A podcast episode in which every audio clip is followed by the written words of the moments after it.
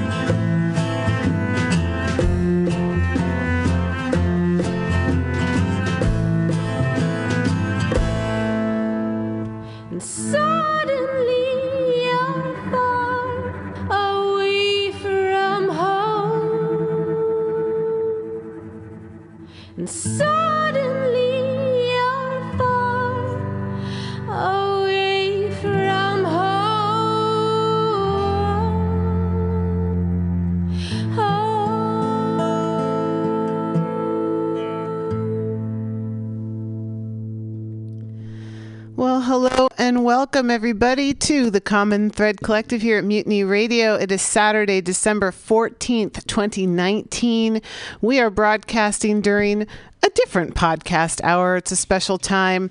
Let me check my schedule here to see what actual uh, podcasts will be listed under ah i see that this podcast will be on our website mutinyradio.fm under the watch and learn open mic um, which is usually comedy. But as you know, the common thread, we don't do comedy. We're kind of funny sometimes, but that's right. That's right. Actually, we do have Rob here, and and and his his uh, ukulele um, d- uh, songs that he writes are definitely have a comedic flair to them. Uh, so uh, we do have fun here on the Common Thread Collective. We'll be we'll be rocking out till about five fifty this afternoon. So come on down and join us if you're out there listening and want to be here at Twenty First in Florida. So far we got Bloodflower, we got Rob here. We're waiting for Diamond Dave. I hope he got the right message at about the right time today because this is a different time than we usually do. Anyhow, um, I'm Global Val, by the way. So I'm going to play another song, little track here from our friends of Brother Spellbinder, which is what just kicked us off. And voila, I see that I was late, so we didn't start till the grand old hour of 420.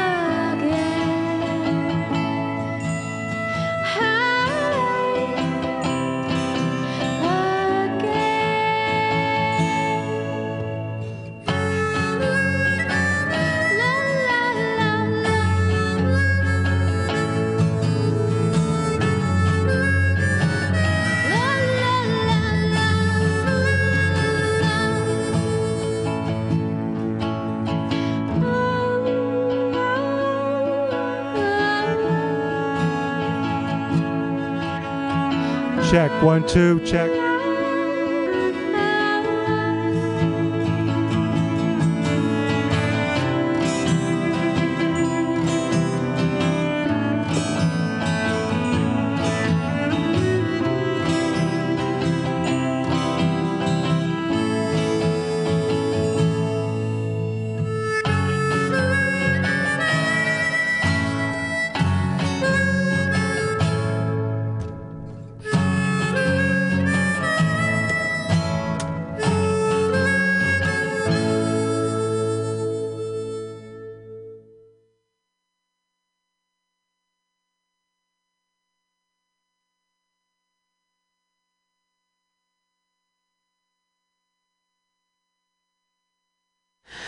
Well, that was a lovely selection from our friends, Brother Spellbinder.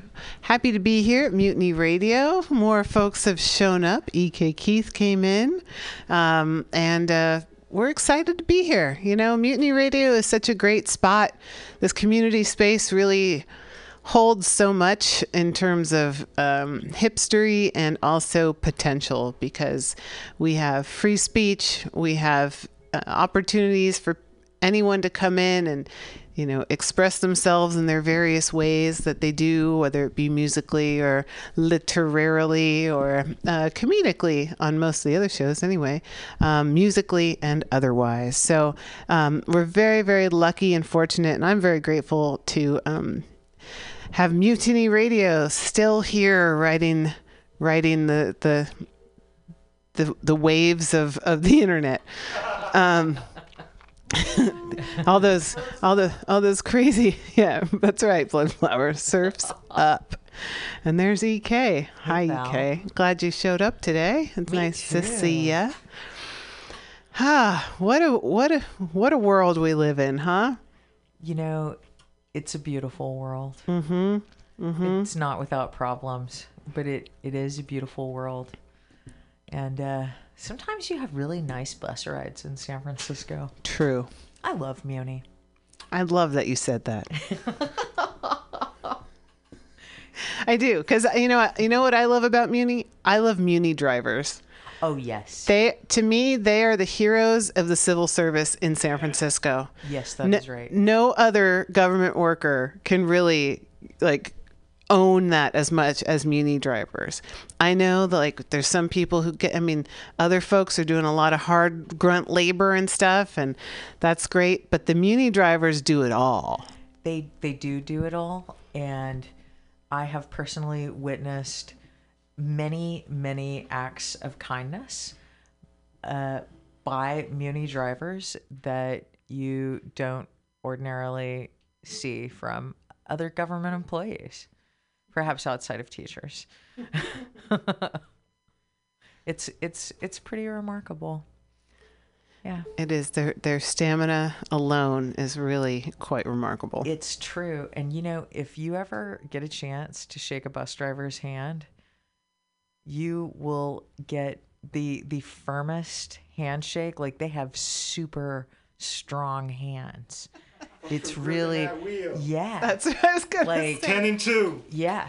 Yeah, It's it's pretty it's pretty intense. Like they could definitely like they won't, you know, crush your hand, but they could. I like the ones totally with the lead could. foot. They just down Potrero. Uh, they see an open stretch. and they're off. yeah, I Beautiful. find I I like I like the 33 on that hairpin curve right there. That's always a lot of fun. Oh well, it's a really pretty view. It's a great once it goes up market. And then what is it? It's the 44. Mm-hmm. When The O'Shaughnessy. Yeah, it's the 44 O'Shaughnessy when you're cruising uh towards the sunset. Uh huh. right? And you go, what's, I don't know, things. There's a big hill and Yeah. there's a big curve where there's nothing. And sometimes the driver gets to sort of careening around the curve of the hill there. it's like kind of wonderful and another great view. Right you know, I never take the 44. I see it, but I never take it. It's a good bus. You can pick it up at City College. See, that's good to know. Yeah. And hey, City College, it's still free city, free city college. So if you're out there and you're wanting to take a class or 10 uh, and you live in San Francisco, you get to go to City College for free. Yeah. Um, thanks a lot to the activism in this city that made its way to City Hall. And I believe it was Jane Kim who actually put forward the legislation initially. And then they've been working towards making sure that it's continued, uh, hopefully, for years and years and years to come.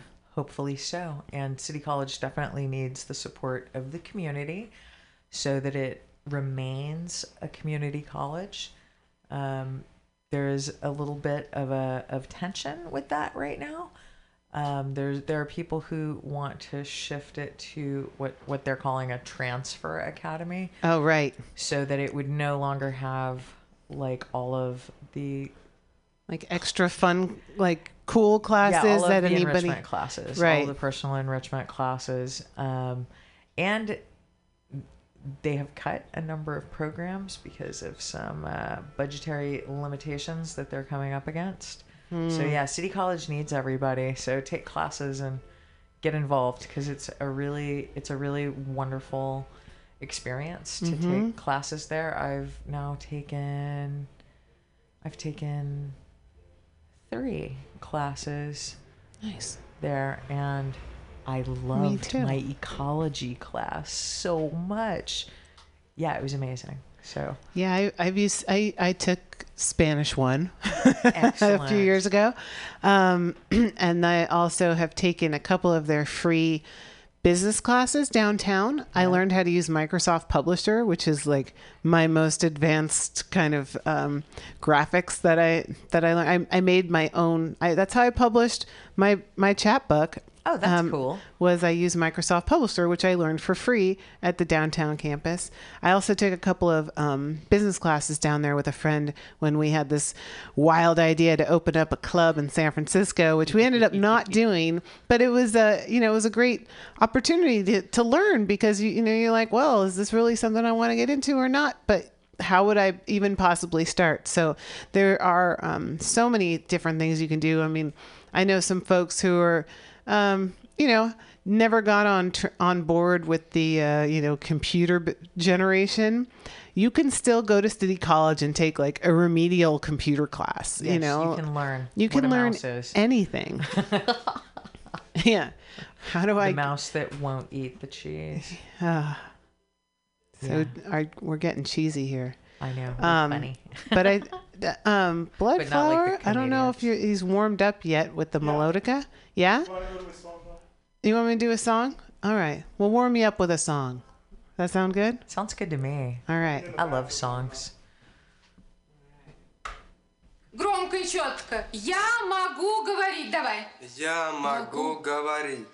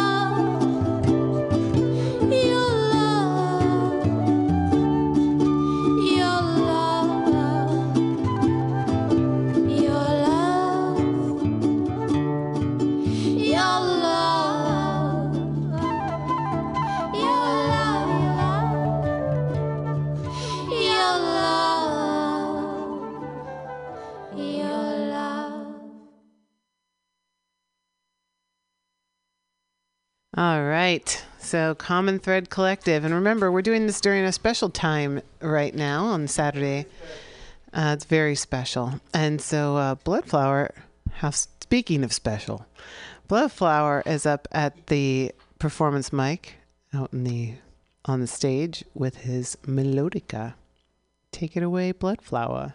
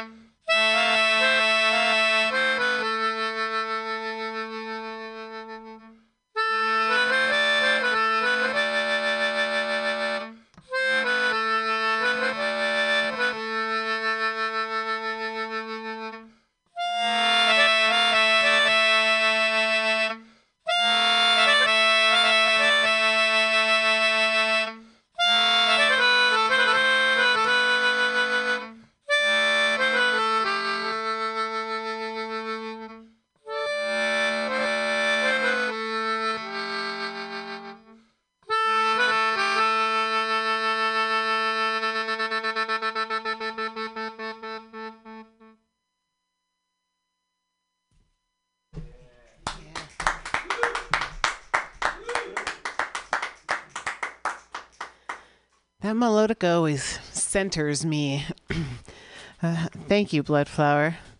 Um, do you, you want to come in for a set for a minute here and tell us about Under the Sacred Skylight? Yeah, because people. Let me sit down. first. How? Yeah, have a seat. Blah blah blah blah blah blah blah blah. Well, I'm glad you brought that up because that's the incorrect title. I knew I was going to get something Well, wrong today. I had a little talk with the people at Alley Cat, and I was like, you know, I want to say under the sacred skylight, but I'm getting beneath, ah, right? okay. Beneath doesn't sound as like you're so subjugated. Yes. Like if you're under something, it- you're being it has a different connotation. okay. But if you're beneath something, it's probably because maybe like you want to be there. Or otherwise, you'd get out from under beneath, um, you know, underneath it. kind of like beneath the stars. Or, Exactly. Very poetic. Refers back to the spotlight in the Galleria and the fact that it's on sacred ground doesn't hurt, right? So it's this beneath the sacred skylight. Yeah. Um, usually on Wednesdays, but any given day of the month, it could happen. And I've been um, sort of farming out the Wednesdays that I was offered. I was first offered every Wednesday. And I was like, I can't, I don't have the energy to do every Wednesday. but I can find like-minded community people that would want to, you know, say, "Hey, I'll take a Wednesday." So so far, I've um, hooked up Tongo Ice and Martin with a reading.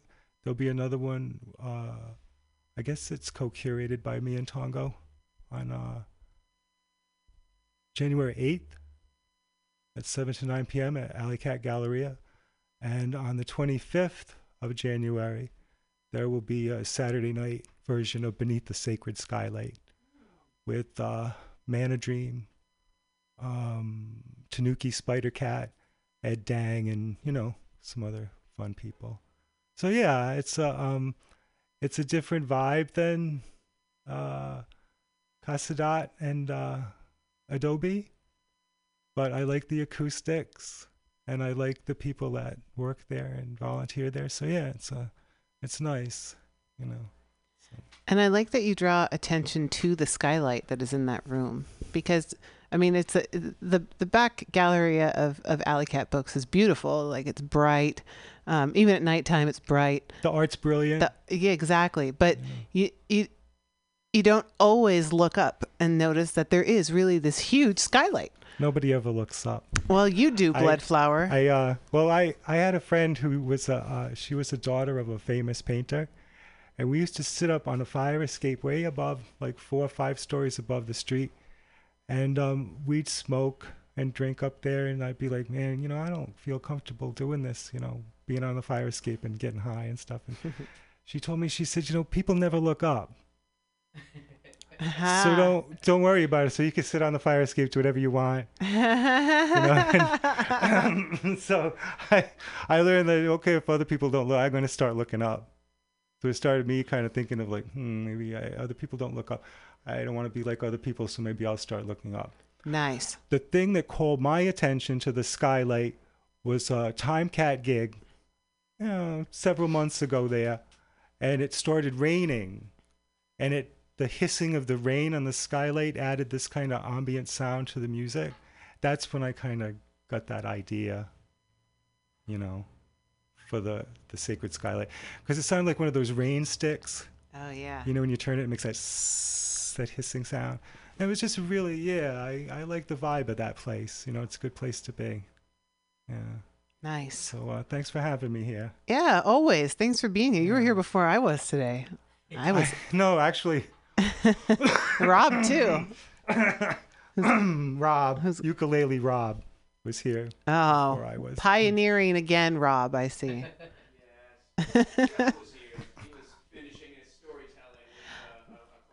Oh yeah, there's a storytelling uh, series that happens here on Saturdays. There's a lot of things here on Saturdays um, at Mutiny Radio. From 10 to 12, it's Labor and Love with uh, DJ uh, Bill. He's been doing that show for a long time. I think he's one of uh, the holdovers from Pirate Cat. I'm pretty sure. Um, Bill's a great guy, and he always does show focused on labor, the labor movement, history, and current stuff going on. Um, so definitely check out some of his podcasts or tune in on Saturday mornings from 10 to 12 for Labor and Love, followed by Flat Black Plastic. That's a show about records. Um, and then the storytelling from 2 to 4. They, I think they have a little workshop going on here. Um, I don't know if that's an invitation only thing or what. Um, but and then we're part of today is the Watch and Learn open mic. Uh, who's who's not here today? We're doing we've taken over the time slot just for this day, um, and then there's going to be an, a four hour special starting at six um, six to ten tonight. Um, and I don't know a whole lot about it, but I think they're going to have some bands and some performances and stuff like that. So you know we're flexible here at Mutiny Radio. Today was Paseo Artistico too. So Really? everyone had a good day with that too. It was a lovely day for it. Oh, on the 24th Street. Yeah. Right. It, is it just on 24th I Street that it does so, that? Yeah, yeah. We, I went to an I went to an event at the the red went to an event at the the Redstone building at 16th and Captain, Mhm. and the Living Wage Coalition had an event today. And it was good. So there's a lot going on. Yeah, the mission is really where it's at, man. Like Yeah. this is where things happen in the city. You know, there's Yeah. a, there's a lot of sleepy pockets of San Francisco, and sometimes those pockets are pretty big. But the mission is a hot spot, We Like hang tough in the mission. like lots, lots of different places that don't don't get ra- rattled too much. we hang tough here. We do. We do. There's a lot going on. A lot going on. Um, a lot of politics, a lot of art, a lot of music, lots of uh, interesting, interesting people, and it's just happening, man. Just a happening spot. It's happy to be here. My property managers are offering people a thousand dollars to uh, pay their uh, rent online. I want to see the thousand dollars first Yeah. Yeah, right. Yeah. before I give you my A one-time, a one-time. Hey, you know, thousand- I that's you know, $1,000? and that's um, or are they knocking off rent? I don't know. I have no idea. I have no idea. I it's scary that I get emails from my property manager. It's in it's a different world. Yeah. You know, I usually write back like reply like, "Please leave me alone. I send you my check. For the love of God, I'll contact you when things are leaking or people are shooting guns. I'll contact you. But until then, I just you know just allow me to do my thing and live my life, right? I, I feel that you're right to be suspicious. I'm always, I'm suspicious of any you know uh, since the since CEO um uh, my building got took over um literally by uh, uh well they were a green tree now they're Veritas they were in so much trouble with the city that they had to rebrand themselves Mm, right um so yeah it's a it's a challenge living in a LLC building you know um but it's home yeah, and you No. fought hard for that place. I've been there since 1997 Dang. Right And on. prior to that, I lived in Mission Dolores, which was a little crazier, but it was it was fun, you know. But uh, yeah, I mean, I I've seen a lot of changes. mm-hmm. You know, I've seen a lot of things change, and uh, some for good, some for bad. You know, but like you said, it's always shifting, always moving, always changing. You know, um, but the thing is, it changed all at once. It, it's still the mission. Mm-hmm. You know, it's the it's the interesting thing about the mission. You can't you can't just come in and suck the soul out of a place once it's that firmly entrenched or it's like been here before. You know, uh, um, the speculators Mm-hmm. and the turnover people. You know, during what was it, 2008, 2009, with the crash, a lot of people lost their property, and you know, businesses, uh, investors came along, just brought up large lots of houses, you know, and flip them over, turn them into LLCs, whatever, and it's uh, it's it's starting to tilt. The power is starting to tilt back towards the people who are renting and the long-time tenants, but that's been long in coming. Yeah. It's been long in coming. Um, I still have um, problems today with my temporary eviction. I was evicted to have a, uh, repairs done in my apartment, but it's still an eviction. You know, so I went through that. That was kind of traumatic. Now everything's fine. Mm-hmm. You know, um, but I'm just glad that the uh, the mood and the opinion, what, what do you call it, the zeitgeist, Mm-hmm. is going more towards keeping in their play, keep people people in their homes. Yeah. I think. Mm-hmm. um, because we can't add to any more homeless. It just can't. It can't be. You know, there's there's no more room even on the street. And when you can't find room even on the street, that's not good. No. You know, and um, I don't know the solution for it. I've lived here all these years. I've seen every mayor come in, every governor come in. They talk a lot, and what happens when people talk about things? Things get worse they get increment you know they get incrementally worse and i've just seen it go from just so bad to so worse now they want to there's legislation that they say that uh, they want to make homeless a criminal um, you know it's uh, it's it's it's much more profitable to build jails i guess than houses right Well, yeah. And, the- um, to yeah. and and here's if to a gentle word, to house someone in uh, prison in California every year, it costs about eighty thousand dollars. Right. So imagine if you commit a crime or are accused of a crime and can't win your case or plea to something that you don't understand the consequences of, and you've got a, a felony of some sort, um, you know, and they send you to prison for a year, it's going to cost the state $80,000 just to keep you in prison for a year. Now, What's 80,000 divided by 12, Val? eight, uh, um, no, uh, Okay, I'll figure No it out. math. no, I'm working on it. less than We're all English know. people here. Divide it by 10 first, and that's, we'll, we'll shake it down from there. Well, go ahead. What were you saying?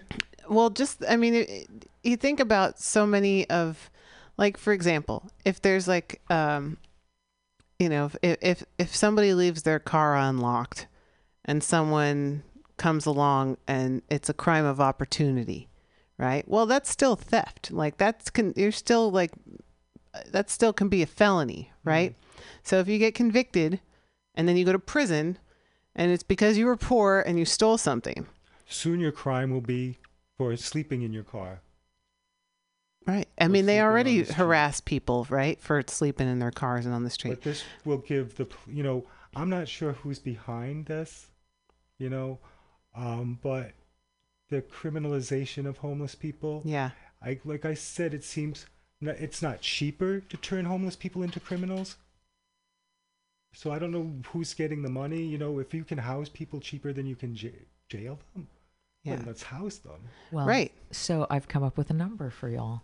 Okay. So, according to my math, faulty though it may be, and someone can fact check this if you want, 80,000 divided by 12 is 6,666. And I'm sure there's extra stuff out there hanging out. You did the right math. Great. That's the so what that math. means what that means is that you could have a six thousand dollar apartment a month instead of going to jail Yeah. Right. like Not that even that that's sign. like a way more expensive apartment than a studio in the mission which is going for the low low price of what like $3500 Something now? ridiculous. it's absurd Yeah. But, it's like, like- studios for like $3,500. You're yeah Like, okay. so, Jeez. I Huh. could tell you a good story off mic about that Yeah. Okay. because I don't want to drag it on. Sure. But yeah, that's and then that's kind of the point I was getting to, Ek, which is if there's going to be if if you're going to criminalize poverty, you know, why why do you want to put people, you know, I mean, why do you want to do it because they make money, um, but like if you're going to use that money for something and those are our tax dollars, I want that money to go towards having someone be able to live somewhere where they can afford rent. You know, give them some some stepping stones so that and some some something to get them started. You know. So yeah, it's a very wasteful system. Um, we're we're moving towards the um, decarceration um, so that we can uh, get away from mass incarceration. And I think that San Francisco is on board for that because we just elected Chesa Boudin as the DA, and he's like, I will prosecute killer cops and I will prosecute predatory landlords who break the fucking law and kick people out illegally.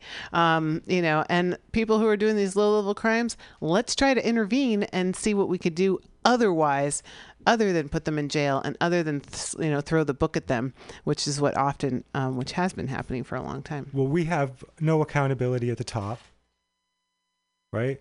We have no accountability uh, with people that should be held accountable. So, of course, if people think they can get away with criminalizing anything, then why not criminalize people that can't defend themselves? That's got to be the easiest people to, to criminalize, right? Mm, Um, and I find that to be very dehumanizing. absolutely. And I it gives me it gives me pause to think and to have a little fear inside me that people would even this would even come up in a topic on discussion on radio stations or television where um people are like yeah well we're sick of homeless people so let's lock them up. Yeah. Yeah. It's like um uh the death penalty. Let's kill them it'll teach them a lesson but it changes nothing right. you know. Right. Um yeah because camping on the sidewalk is already a misdemeanor. Yeah. It's crazy. Right. So We have lots of laws on the book in the city alone that criminalize poverty, and throughout the state of California, there's over 500 laws that criminalize poverty in one way, shape, or form. Um, so that we're talking about it, and there are a lot of people out there who are very active in trying to push back against these um, oppressive, you know, low hanging fruit. You know, who's the most vulnerable? Who can we get? Um, you know, let's just say this is bad instead instead of you know trying Well, to. you figure if you're poor, you're a woman of color, and you're on the street, you've got three strikes against you already. could be. In some people's eyes, not in my eyes, but in a person that says, "Gee, that person should should have some help," like by taking them off the street and putting them somewhere where they're not going to be on the street, which deprives them of their right Yeah. to just exist. Yeah, liberty. right? And that's what we we see a lot. Um, especially I've noticed out of the like the East Bay, like in Oakland and Berkeley, a lot like the coalition on homelessness. No, that's here. Um, what is it? There's a group in Berkeley. Um, ah, I forget. what- I forget what they call themselves, but um, you know they've been pushing back against the cities who are saying this is what we're going to do for homelessness. And they're like why aren't you asking the homeless people what you should do for homelessness? So you know there's it's like and and oh somebody made a good point to me recently and i went my jaw dropped because we've been talking about this for years. Um, but it was so it was so like on point which is that you you homelessness is always an issue in elections but you never hear about the issue of whether homeless people can vote. And so or or an effort to help homeless people to vote because you can vote if you're homeless. You can register to vote. You can say i mostly exist on the corner of uh, 17th and harrison and you can give them a an intersection and you can still register to vote. So I think in the next election, we need to make a huge push to register homeless people to vote and have them show up at City Hall and vote on election day. Because it's always the issue, but you're not consulting the people who it's affecting necessarily. In the state I grew up in, in Rhode Island, they have a homeless bill of rights. Mm. We don't have that in this state. Wow. See? We could learn a lot here in San Francisco. I was I was listening to the radio a while back, and I can't remember what show. It it might have been KPOO, KPOO actually. I have that tuned in. It goes in and out though with the hills. Um, you know, the hills get in the way of the transmission.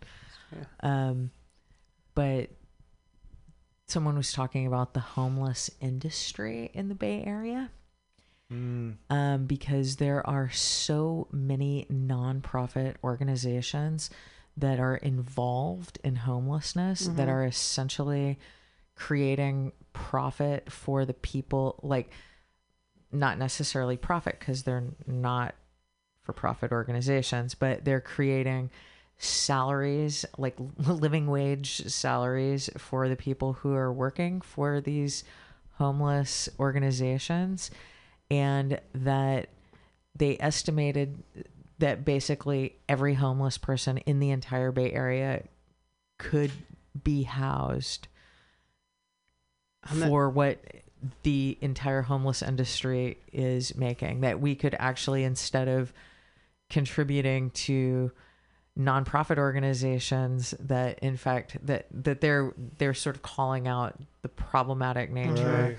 of like Right. creating a whole industry on the backs of homeless people who do not get all of that money because it, It goes as to administrative costs and well, yeah, salaries. and and salaries. Mhm. Like it's mo- and it's Right. mostly salaries. It's Mhm. mostly like people who are you know working for the homeless in some way and making money off of them. Which In the day, they were referred to as poverty pimps.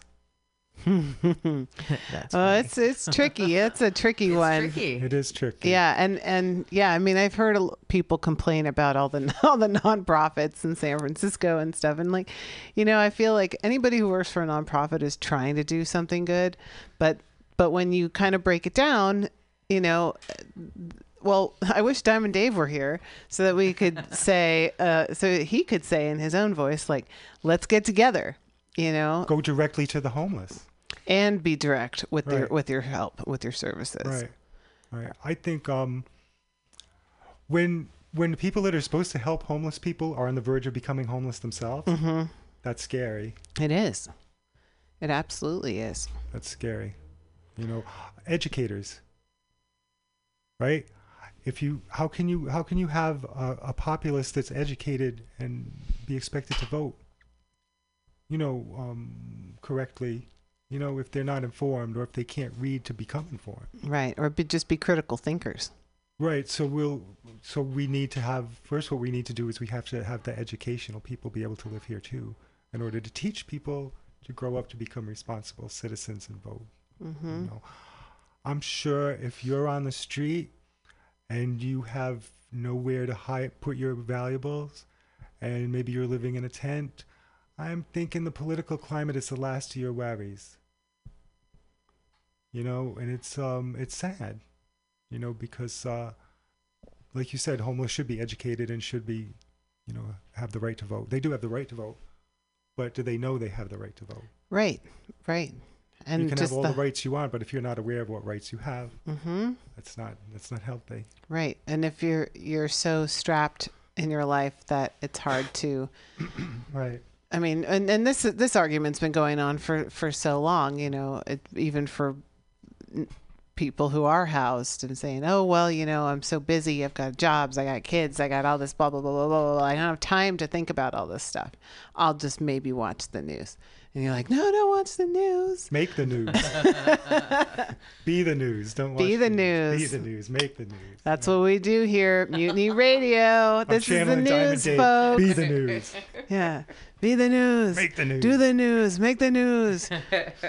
Who's blues news use? Um, I think maybe we, Rob, you want to come in? Yeah. We don't want to leave you out ha- out there hanging. Uh, you can hang out with Bloodflower, whatever. We got our cool little crew here. Plenty of chairs. But I think it's time. I think it's time for some, some uh, a, a thoughtful musical Rob. interlude. Yes. I agree. Well, as we keep cruising on for the next, I don't know how long, forty minutes or so. Jeez. Hello. Hi, Rob. I can't remember. Uh, have I done the hug song here? I don't know. Uh, it's uh, like with I- I'm- babies getting 50 hugs a day. Hmm. All right. Sounds well, good though. here we go then. That's uh, Not don't hug them too hard. the hug song. Nice.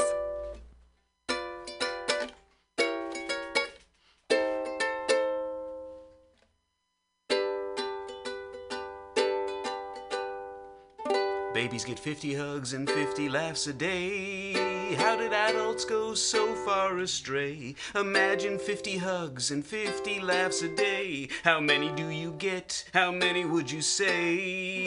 Lost and alone, how'd we get this way? How did we fall so far astray? If young Hitler had 50 hugs a day, do you think we would know his name? If Chuck Manson had those hugs too, could his life have been the same? Do you think Tonya Harding would have been so disregarding? Do you think Don Trump would have been a poopy dump? Do you think Dick Nixon could have ordered Watergate? Would 10 million teens be so so overweight? Do you think Bin Laden would have been a brutal ass? Do you think Limbaugh would have blown so much gas? Do you think Alan Klein would have said, mine, mine, mine, Do you think the Unabomber would have been so sad and somber? Fifty hugs might not have saved MJ, though they would have turned around poor old OJ. So let's give giggles every single day to all the sad sacks passing our way. Give affirmations and ample approval. You don't even have to like us all. And don't save your hugs for only just one. That's a codependent orientation. Babies get 50 hugs and 50 laughs a day. How did our lives go so far astray? Imagine 50 hugs and 50 laughs a day. How many do you get? How many would you say?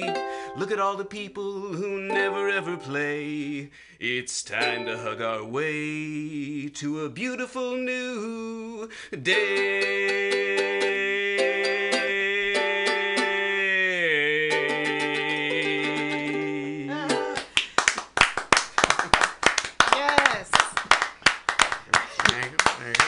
You have not played that here before, but I hope that you continue to do so. Anytime you so feel feel it. Theme song, theme song. That was awesome. I love that. That's Yeah, I I that that. might be my favorite song of yours, Rob. And- Wow. yeah. I'm uh, it's I'm at a funny point in in my writing because I've I've been for about a year and a half I've been really devoting myself to it and I've got like 70 or 80 songs right now and this is all with an eye towards creating the most perfect concert in the history of the world 28 songs but I'm at the point right now where as new songs come in I keep on saying nah not good enough not good enough and so you know it's it's the songs that I mean I love this song but I didn't think it was maybe gonna be getting so maybe it will make the uh, the concert thank you for that Yeah. Thank you.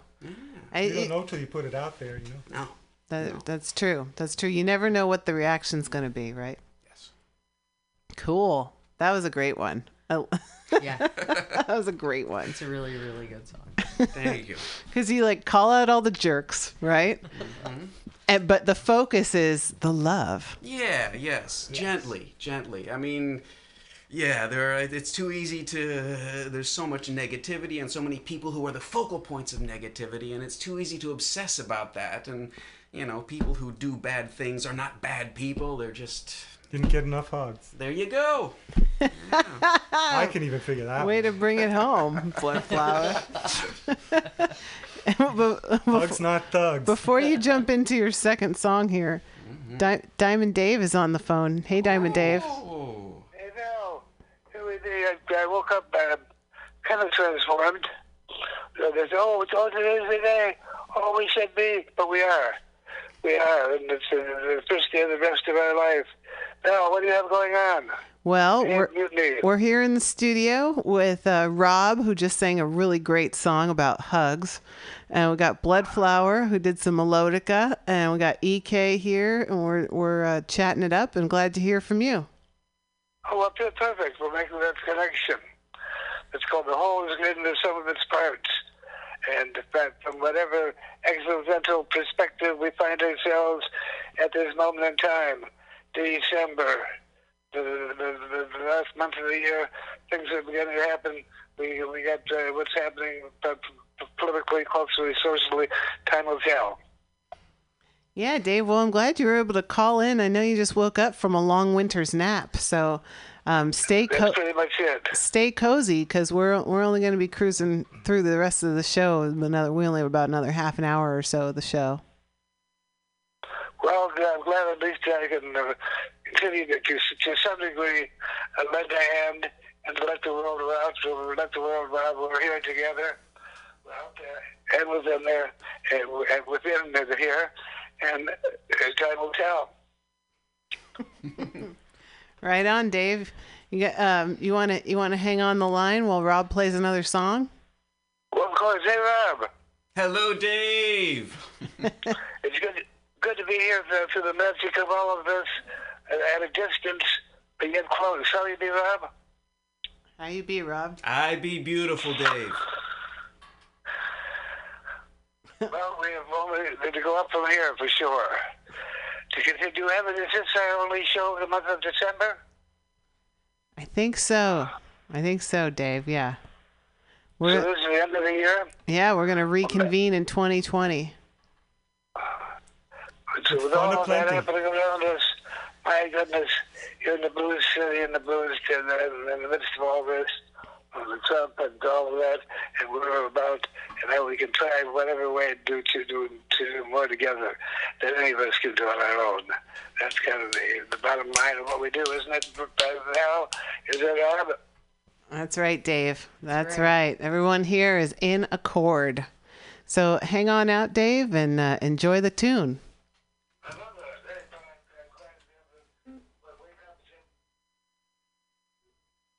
All right, everyone in a chord, and let's play a chord or four. Um, this is um this is called W I M Y N Women. I've been a pissed off feminist since I was a boy, fighting female servitude and reduction to sex toy. Patriarchal language perplexes me too. We need just one pronoun for him and her and you, but maybe all this sameness goes a bit too far. Maybe a little different is what we really are. For I know I'm just a binary buffoon, but life is better when a woman's in the room. And this is the quiz part of the song. You have two options here. There are questions coming your way, and you either shout out science or not science. Here we go. Women are more chatty. Not, Not science. Science. Women are more catty. Not, Not science. Not science. Women get lost in a forest. Not, Not Not science. science. Science. Women are more porous. not, Not science. science. Women can stand more pain. Not Science. Science. Science. Science. Mm-hmm. Women Get have a different brain. Science. Science. Science. Women have better fingers. Science. Not science.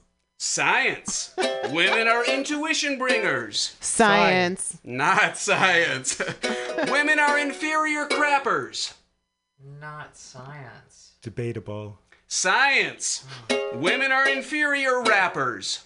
Not, Not science. Not science. Women have better long term recall. Science. I don't know. I didn't hear you. Science. Women are more pansexual. Not science. Not science. I don't know. Science. of course, these are generalities. They don't apply to me and you. The differences are so small, they might as well not be true. I hate cars and played with dolls as a boy. We're all just Mama Nature's play toys. And if you think life's a macho tale, in the womb, we all started out female. Science. Science. Science. Science, yeah. That's definitely science. So maybe I'm just a puppet of biology, tortured by sexual scarcity, but. Hmm. Whoops, there it is. These are the words you can put on my tomb. Life is better when a woman's in the room. I've lived in a male mind and it fills me with doom, but life is always better when a woman's in the room.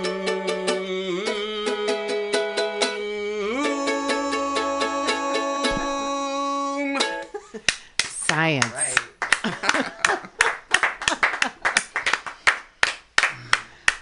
Lots of fun, Rob. I think we all flunked the science test. Not so good, no. Science was always a hard subject for me. I loved science. I liked it too, but it was hard. It was a tough one. I didn't like the dissecting. Oh, I never had to do Oh, I it. did. You like the dissecting? I did like the dissecting. I like to. s- I like to see how things worked on the inside. My grandfather's a surgeon, and I don't like the dissecting. I, don't like. I didn't inherit that. A lot of that uh, song uh, and the questions specifically uh, came from an amazing book. Um, if you're looking for just a stunning, amazing read, uh, Robert Sapolsky. He is a neurobiologist and a primatologist, which is a fascinating combination. And uh, he wrote a book, uh, came out a couple of years ago, called Behave. And it's it's about human nature. It, it just gets into the questions of what is the nature of human aggression? Where does it come from? What parts of the brain are activating when we when we think about certain choices and when we make certain decisions? And it's it's it's absolutely breathtaking, huge, fascinating. Robert Sapolsky, wonderful read. Behave. Science. The Science. brain. I find the brain to be en- endlessly fascinating. The brain is, uh, and uh, it's like we can't see it. Nope. right? But we rely on it. That's what dissection is for. Well, I, that's one way of looking at it. Yeah. have, have fun. Nothing, no Our sharp bloodflower and I will around be here. over here. I see. You got Non-yucky Yes. room. Science.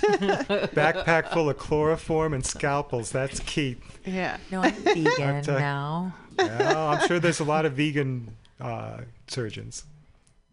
Mm, I don't know. It seemed I've met some plenty of surgeons. They seem to all be into like steak and scotch. I always like the movies And where they have. Um, I have a marathon running neurosurgeon. I always like the movies where they have. like, yes. Um, Stamina. it's like a, uh morgue, and they have the morgue people sitting there. They're sitting there eating. You know, it's like surrounded by dead people, and they're just like, "Ah, I'm gonna have a sandwich." You know, Oh, like- gross. that's they're, the they're at work. that yeah that you know I admire that I admire that kind of like intestinal fortitude that kind of EK, maybe you can help me with this one because I had an ethical dilemma the other day, a Uh-oh. vegan ethical dilemma. Uh, I deliver furniture, and uh, the job we were assigned the other day it was to deliver four blue leather sofas to uh, this billionaire in Calistoga. So, should a vegan be bothered by delivering leather sofas? You know, I uh they might be, but if it's your job, then you're probably going to do it. I always understood if Especially you if didn't that's your job. Yeah, I like did there it. there's not a whole lot to do. Like no, I'm not going to touch your sofa. Yeah, yeah. My But- question is, where can we see these blue cows? No, where do you get blue cows? But vegan is you just don't eat anything that has a face, right? Or or dairy products or anything that comes Well, from an yeah, like animal. a- yeah. Like technically honey. honey, yeah. You wouldn't eat honey if you no were animal vegan. products. Honey is bee vomit. Point case in point. but it comes from an animal, It does come from an well, it comes from an insect, Which is, which is an animal. which is an animal. Yeah, Animal but it's kingdom. not like it's a warm blooded a plant. No, it's not a mammal. It's not a mammal. It's definitely still not a plant. So honey's out. Honey is I don't out. like honey. I like um Also, you know, Oh, bee, bee cultivation destroys um, natural bees. I like bees. I just don't like the honey. Yeah. Bees are all right. How does, I- does it destroy natural bees? Um, because it bees are territorial, and so these like basically honeybees are bred to be stronger, and so those queens and those colonies in the same territories will drive away or destroy like na- native Right. uh, bee populations because there's not just like one kind of bees. It's a really diverse Yeah. group of creatures. Um, And all the workers are female. Mm-hmm. I know that much.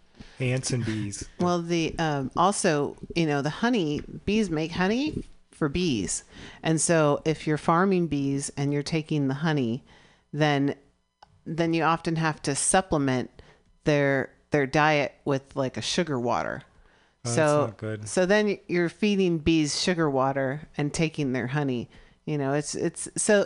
It, I mean, there's balances. There's different ways to balance. It depends on the size of your farm. It depends on how much territory they cover, and like, can you, you know, responsibly take a certain amount of honey and leave a certain amount of honey so that the, you don't have to feed the bees sugar water. Wouldn't of they get refined stuff. diabetic?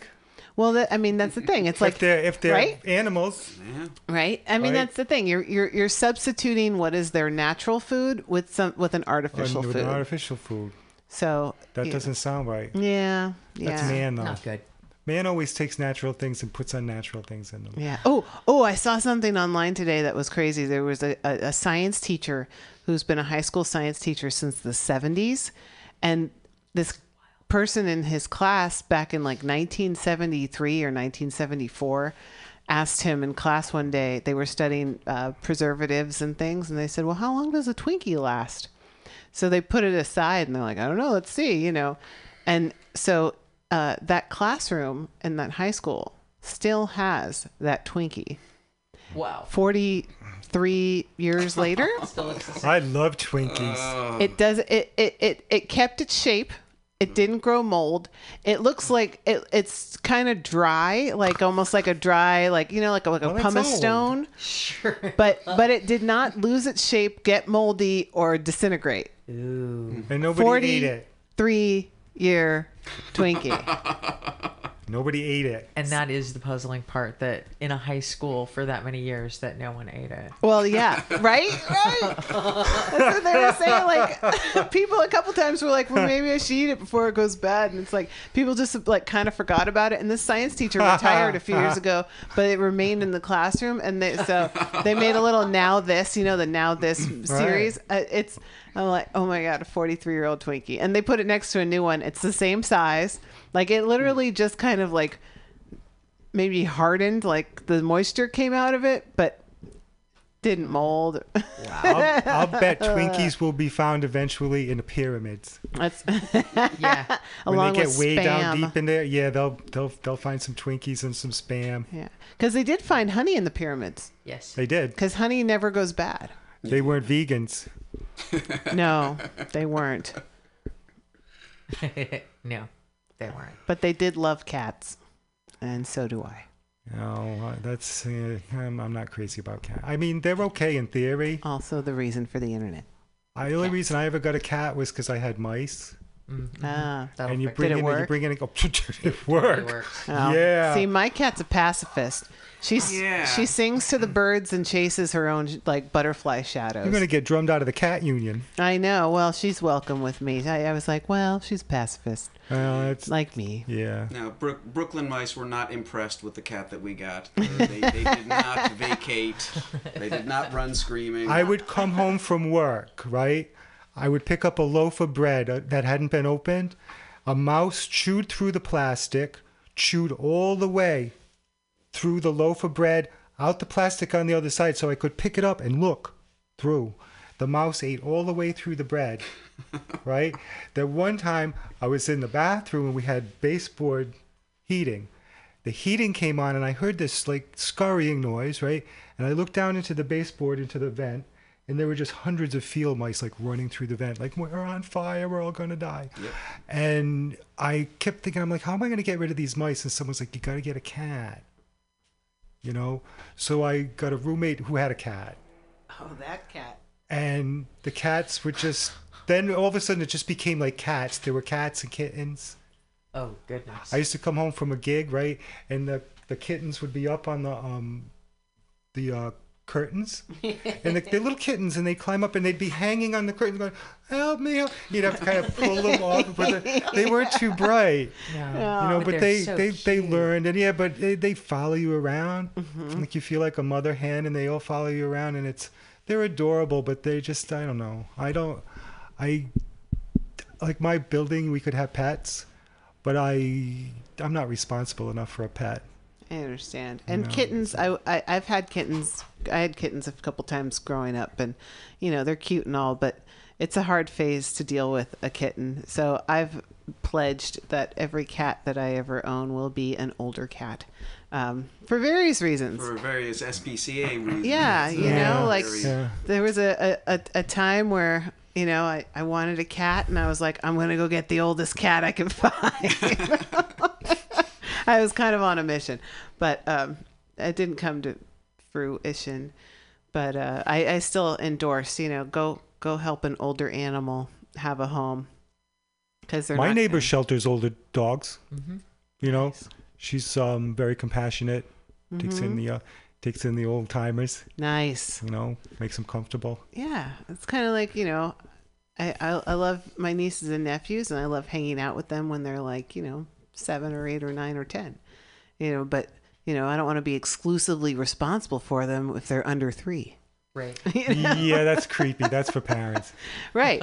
So it's similar too. You're like i either got a puppy who's going to eat all my shoes or a cat who's going to scratch all my furniture a kitten you know and and then you got to go through that whole growing pains thing and train them and all that business.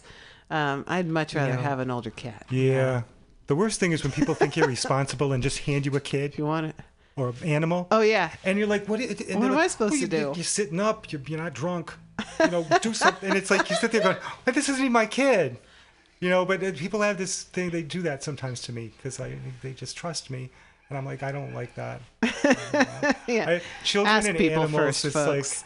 like Ask people first. Yeah, they they're okay like at a distance, but I don't want them like up in my face and stuff, like, and, like asking me questions and you know going I- through my stuff. And You, you would probably have some interesting answers to kids' questions.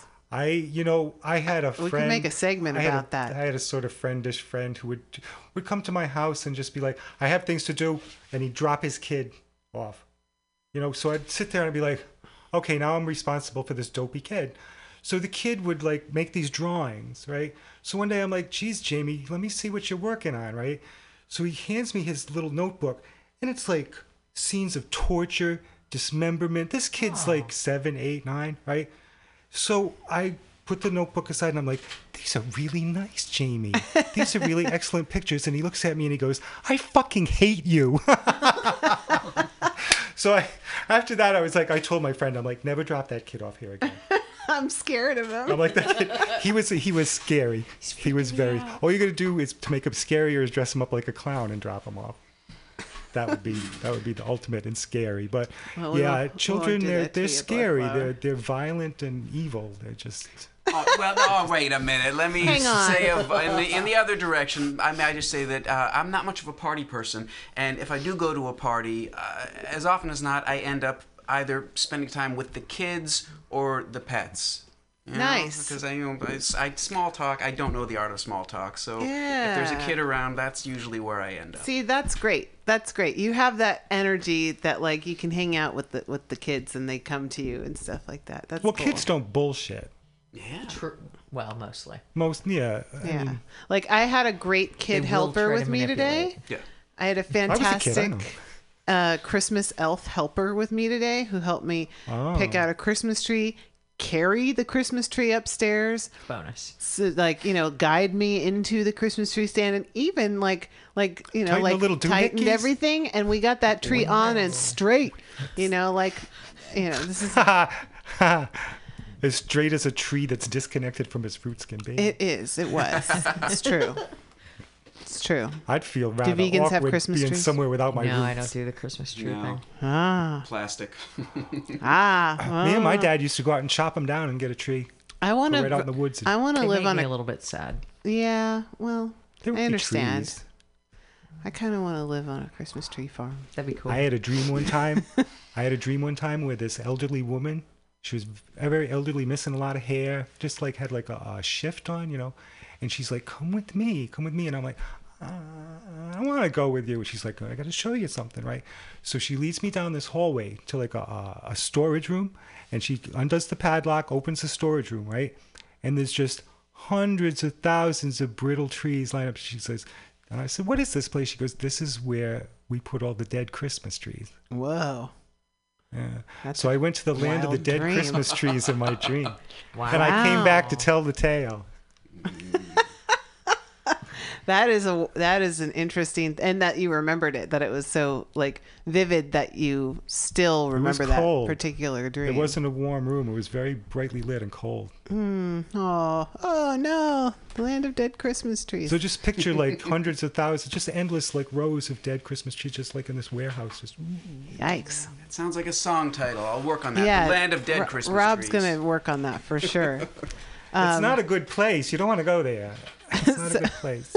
so I'm gonna calibrate us here and, and say we have 15 minutes. We should read some poems. I have a poem. Yeah, EK. Yeah. So uh I've been going to the museum a lot lately. I went today to the De Young to see Soul of a Nation, which I'm gonna highly recommend that everybody go see. Um it it it's it's really it was overwhelming. Uh it, is not every single time that I in fact it is rarely that I go to the museum and like cry because of the way um, pieces of art affect me. And that happened three times today during that exhibit. And it is a large exhibit. I plan to go back to see it again because uh, I'll go with you. Okay, let's go. It's I'll I you know, it's like maybe I should get a membership and just go see it a lot. Like it it bears that kind of um viewing. Um so that was really good. That's at the De Young and I think it's going to be there th- through January, but I'm not sure.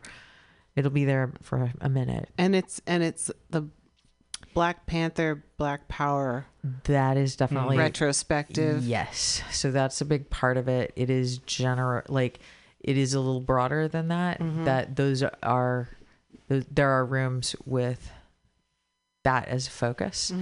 Um but it is generally African American art retrospective from 1963 to 1983. Okay. Yeah. Very And- moving, I've heard. It's very moving. It's in, it's very intense. It's very beautiful. Um, there's just a, an incredible range of artists and styles of art, and yeah, it's just it's incredible. It's it's really really fantastic. Um, last weekend I went to the MoMA, the SF MoMA, and they had a teacher day and I saw an exhibit. So they let us in an hour before the general public and I got to go see ha- it's called Far Out Habs Labs and Spacesuits. And it's not a very large exhibit, but I spent like 3 hours in there because I had to read everything and watch everything and um so yeah, there's the definitely like a connection with homelessness, like we've been talking about. Um, Has Hab like habitat? yeah, and as well as like racial equity. Like, did you know you know Sun Ra, the jazz artist? Yeah. I listened to him today, yeah. Well, interesting because he's also represented in uh, the Soul of a Nation exhibit. But there's a clip he made a movie Right. called "Space Is the Place," which I want to try to get a hold of. right, I've never seen it. Nice. But the reason that he made it during the space race was because he was concerned about the segregation of space. Right. So there is like at this time, of course, this is the same time, 63 to 83, right? It, so yeah, anyway, so here's here's a poem that I wrote uh, last week at the MoMA, and I'm just gonna read it straight out of my notebook because my typed copy is in my other bag because I went to the museum today, so I didn't bring my big bag. And there was um, an artist called Rick Guidice or Guidice, who, if you saw this art, you'd be like, oh, I've seen that. Um, and there was a series of renderings of NASA space stations that he did. And this piece is, yeah, it's inspired by those. It's a response to those pieces. Happy white families on a jetpack outing to the park. Space station mimesis of natural Earth features. But I suppose all trees grow in space. Will there be boats on the space station and hang glider bikes that will ride today? Why is there only one black woman at the party? Who will tend the neat green rows of crops? Where are the windows? I want to look outside at what is real so I remember how vulnerable I am, so I can see the polluted earth and the moon. We are the most privileged of runaways. Maybe we learned our lesson, so we don't do here what we did there, but we have to remember who had to stay and the irony of going to space to find fresh air. Mm. We have a nice view and the food is good, but not everybody is allowed outside. There's still crime sometimes, but we don't like to talk about that. I heard we just send them back to the gibbous earth where it's always night somewhere. We live inside a seashell shot up into space, and we have everything inside skylights and sliding glass doors, so many trees. It's how we breathe in the Bernal sphere. Yeah.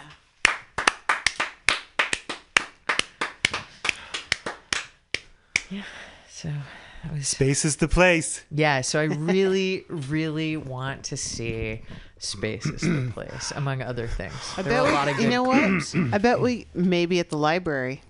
Yeah. I yeah, I need I The I San Francisco Public Library might have it. it's not in the streaming. I have to look in the Yeah. regular collection to see if it's uh in the DVD. Yeah, because uh, there's also a special collection room upstairs where you can go and watch things that they don't lend out. Right. Right. Right. There's a, a Thanks viewing for the room in the history reminder. section. Right. Cool. Yeah, I really want to see it. Well, it's um it's appropriate that you're here, Keith, because you uh um inspired me to write the sonnets, which are now almost to the uh between I've got between eighty and hundred. Wow. I've got seventy or so fully typed up. Um, I'm revising and editing other you know other sonnets. Um, I type them up at the library because I don't like having a computer in my domicile, and I send them to my therapist, and I send like four emails. I mean, one uh, four sonnets per email. So if I send like four in, I get like maybe sixteen a week, and then when I go to my my uh, session, she hands me my typed up poems. You know That's so cool. she's very supportive that way of writing and uh, it was funny um, someone asked me the other day i said i was seeing a therapist and they said uh, is she uh, freudian and i said no she's a mexican and i'm i'm much happier with a mexican therapist than a freudian therapist yeah. um, so uh, I um, I had a, a run-in with a bad uh, medicine. I had some bad reactions to a bad medicine. Gave me a fever. I'm not usually the feverish type, but I did get my pound of flesh, and I got some uh, sonnets from it. So I'd like to read one from a series, um, which um, I guess we could call it uh, fever sonnet, or uh, appropriate title.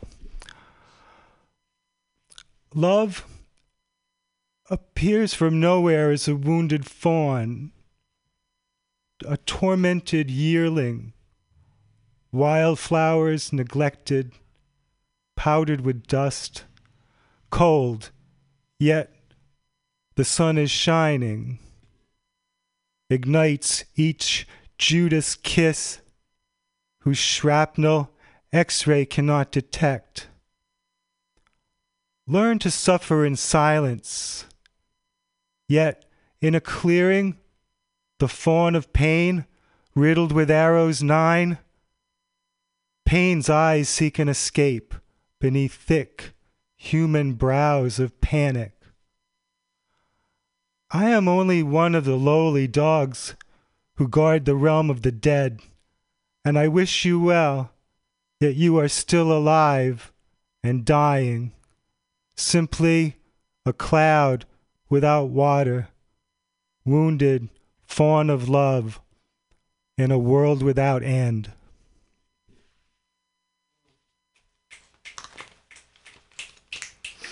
Thank you. Fantastic sonetry, my friend. Thank you. And we'll see you at Alley Cat Books on January 8th, which is a Wednesday from 7 to 9. And the 25th. And the which is a 25th. Saturday. Prime time. Yes. I'm gonna say that you're a sonneteer now. Ooh, sonneteer. well, it wasn't official till you said it. so thank you. it's been said That was beautiful. Thank you. and somewhat done, but not finished. Beneath the Sacred Skylight, Alley Cat Books, Yes. January 8th and January 25th, both 7 to 9 p.m. Yes. Wonderful. Yes. Thank you for doing that. Thank you for hosting and curating and bringing the community together. For some reason, hanging out in this place, it made me community conscious and, you know, just like liking to do things for the community and bring some artists out and have fun. And Hot diggity. if uh, if we don't do it, what Diamond Dave say? If we don't do it, who's going to do it? That's right. If we don't do it now, when are we going to do it? That's right. If not here, where? Right? That's Yep. right. You know, That's right. Um, Wow. Gung ho. Well, you know, as you whole were reading that poem, I was thinking about the fact that this is our last show of 2019, which also means it's our last show of the 20 teens. Yeah. I've Wow. so I started coming here regularly. Now I'd come a few times here off, you know, off times before that, but I started coming here regularly at the end of 2010. So I've got a decade under my belt here Yeah, at you Mutiny Radio, and Congratulations. so much has happened. Like I'm like looking at the clock, I'm like, I got four minutes, and I was like, oh my god, so much has happened in the past ten years. Like I'm thinking, all right, Arab Spring, Right. Occupy. Um, and then and then and things then things got kind of crazy. End of the Mayan calendar. That's right. Right. That's right. Right. Um, but then we had, then we saw the whole emergence of the Black Lives Matter movement. Yep. Hands up, don't shoot. Yep. Um, we had uh, various natural disasters. We had people calling in from the East Coast um, who were doing Occupy Hurricane Sandy and setting up kitchens. And also our friends um, from Altruist Relief Project that came out of the Shining Light Kitchen, which came out of the Rainbow family, who have been down in Houston and in various places across this northern northern continent of um, of making throwing up teepees and and and cooking you know hundreds of meals a day. Organic meals having organic valley our sponsor um, deliver truckloads of refrigerated goods so that people who are in the outlying areas who aren't getting helped by those ngos um, to actually come together, build community, rebuild their homes. Um, we had Standing Rock, um, and, and and that and that and that struggle continues there. And we still need to pay attention to the people who are involved in Standing Rock, some of whom are still facing criminal charges. Um, for protest, uh, we're up against states across the nation who are trying to p- pass laws against protesting. Um, and and we see uh, we've seen so many shifts um, in in our political sphere, um, and uh, so much community coming together. Like and and like Bloodflower was talking about earlier, here in the Mission, where gentrification has been rampant and and pushed people out of their homes, the tide is shifting. We're we're doing in San Francisco like the small sites um, acquisition and other um, local groups like the Community Housing Project who are uh, getting first in line, first dibs on um, making offers when buildings that have rent controlled come up for, for sale, and they're also given they're being going to be given um, right of first refusal. Um, so that so we we we've seen we've been part of these struggles, these shifts. Um, these happenings, these inspiring times and moments too. Not even not just all the bad stuff. There's been tons of great stuff we've been able to be a part of, like Poems Under the Dome and Earth Day and uh, Peace in the Park and uh, all all sorts of 50th anniversary of uh, Yeah, of the Summer of Love. Summer of Love. Yes. That's right. Oh, and old old Ferlinghetti's hundredth birthday this Yes. year. Let's That's right. About that. That's right. that was that was an amazing. It's been a community building turbulent decade. It sure has Yeah, but It's we've been a but we've made here at Mutiny Radio and here in the Mission District with all our friends and our community, we've we've really made the best of it. Yes. All right. I mean, Yes, we've we br- brought people together. We've, ex- you know, I mean, the whole the refugee crisis worldwide. I mean, we've had people here who uh, there's a guy I forget his name, but he was a, I always remember his project. He's an American veteran who went to who goes to Turkey. Um, and this was at the early end of, of, of before like Syria really went nuts over there. Um, and and he would go to schools in Turkey and um, and do mural projects. Um, and then once the refugee crisis was really really starting to roll through, and all of these Syrians were ending up in Turkey, he was ho- he helped to open a a school for Syrian children in Turkey and they did a huge mural project. And like these are the people who have come through this these doors and sat right here in these seats. Um, uh, the Rainbow family. We had Plunker here, you know, like the the the the the head honcho bee of the of the Rainbow family, who has been struggling against the federal government, so the federal government doesn't declare the Rainbow family terrorists. You know, like they wanted to they want to get like a cultural recognition for the rainbow family. Like so many i mean the variety that has come through this door the dark horses from around the planet people who have got, walked by while the show's been going on literally walked in and be like what's going on? And you're like hey we're having a show. You want to do anything? I don't have a guitar. Here i can you can borrow my guitar. And then they like bust out with some original stuff. Like we've connected with so many incredible humans and their dogs sometimes um, who've come through these doors. Actually, somebody had a cat on their backpack too. I think that was Ellery. Um, I remember Mr. Peepers, I don't. uh, Max's dog. Oh yeah. Oh Max. Ma- Yeah. it- yeah, Mr. Peepers met a bad end. Um, I felt really Aw. bad. Yeah, so uh, R.I.P. Mr. Peepers. May he rest but- in peepers. and and so may this decade. Indeed. so uh, I would I certainly don't have time to even like go over everything else, but those are some highlights of the past 10 years, folks. So I'm going to read you a poem about time. All right. And we're going to wrap up this here show. Why keep time? A schedule is a suggestion of imposed order. By definition, no shit. But it can be a companion or a controller. Which was it today, my brother, my sister, my other? On some fluid scale, we are but a molecule, one small part of a bubbling brew, iridescently dancing in our own tempo. So, what is it to you? The creative presence, holy, effervescent. So, thank you, mm. everyone. All you change makers, you activated observers, you poets and and travelers we do here, all the vagabonding that we do.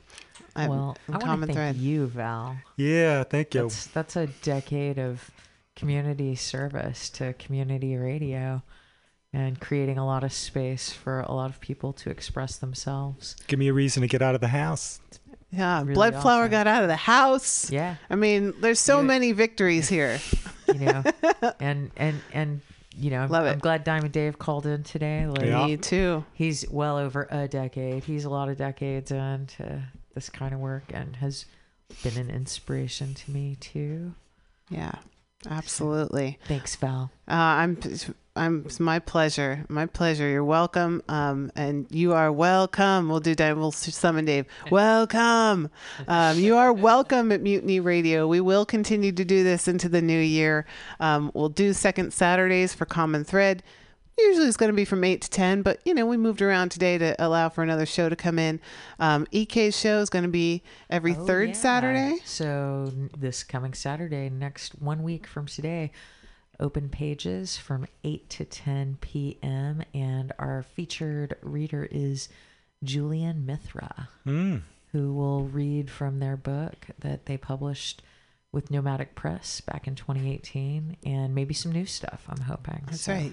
You got a book published by Nomadic Press this decade. I All right. did. so many things So have many happened. Things have happened. Bloodflower got published in Forum magazine.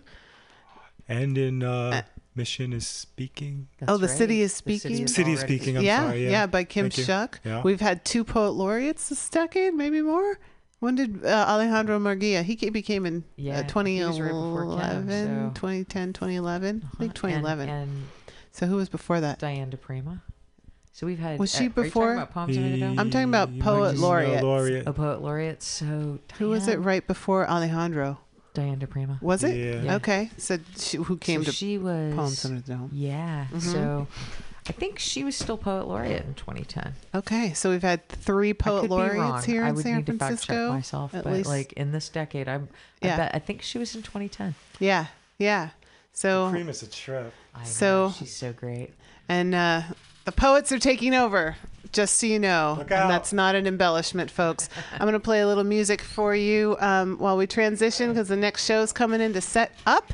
Um, and yeah, here's another tune from Brother Spellbinder, and this is the Common Thread Collective. So remember, we love you. I'm Global Val. Peace.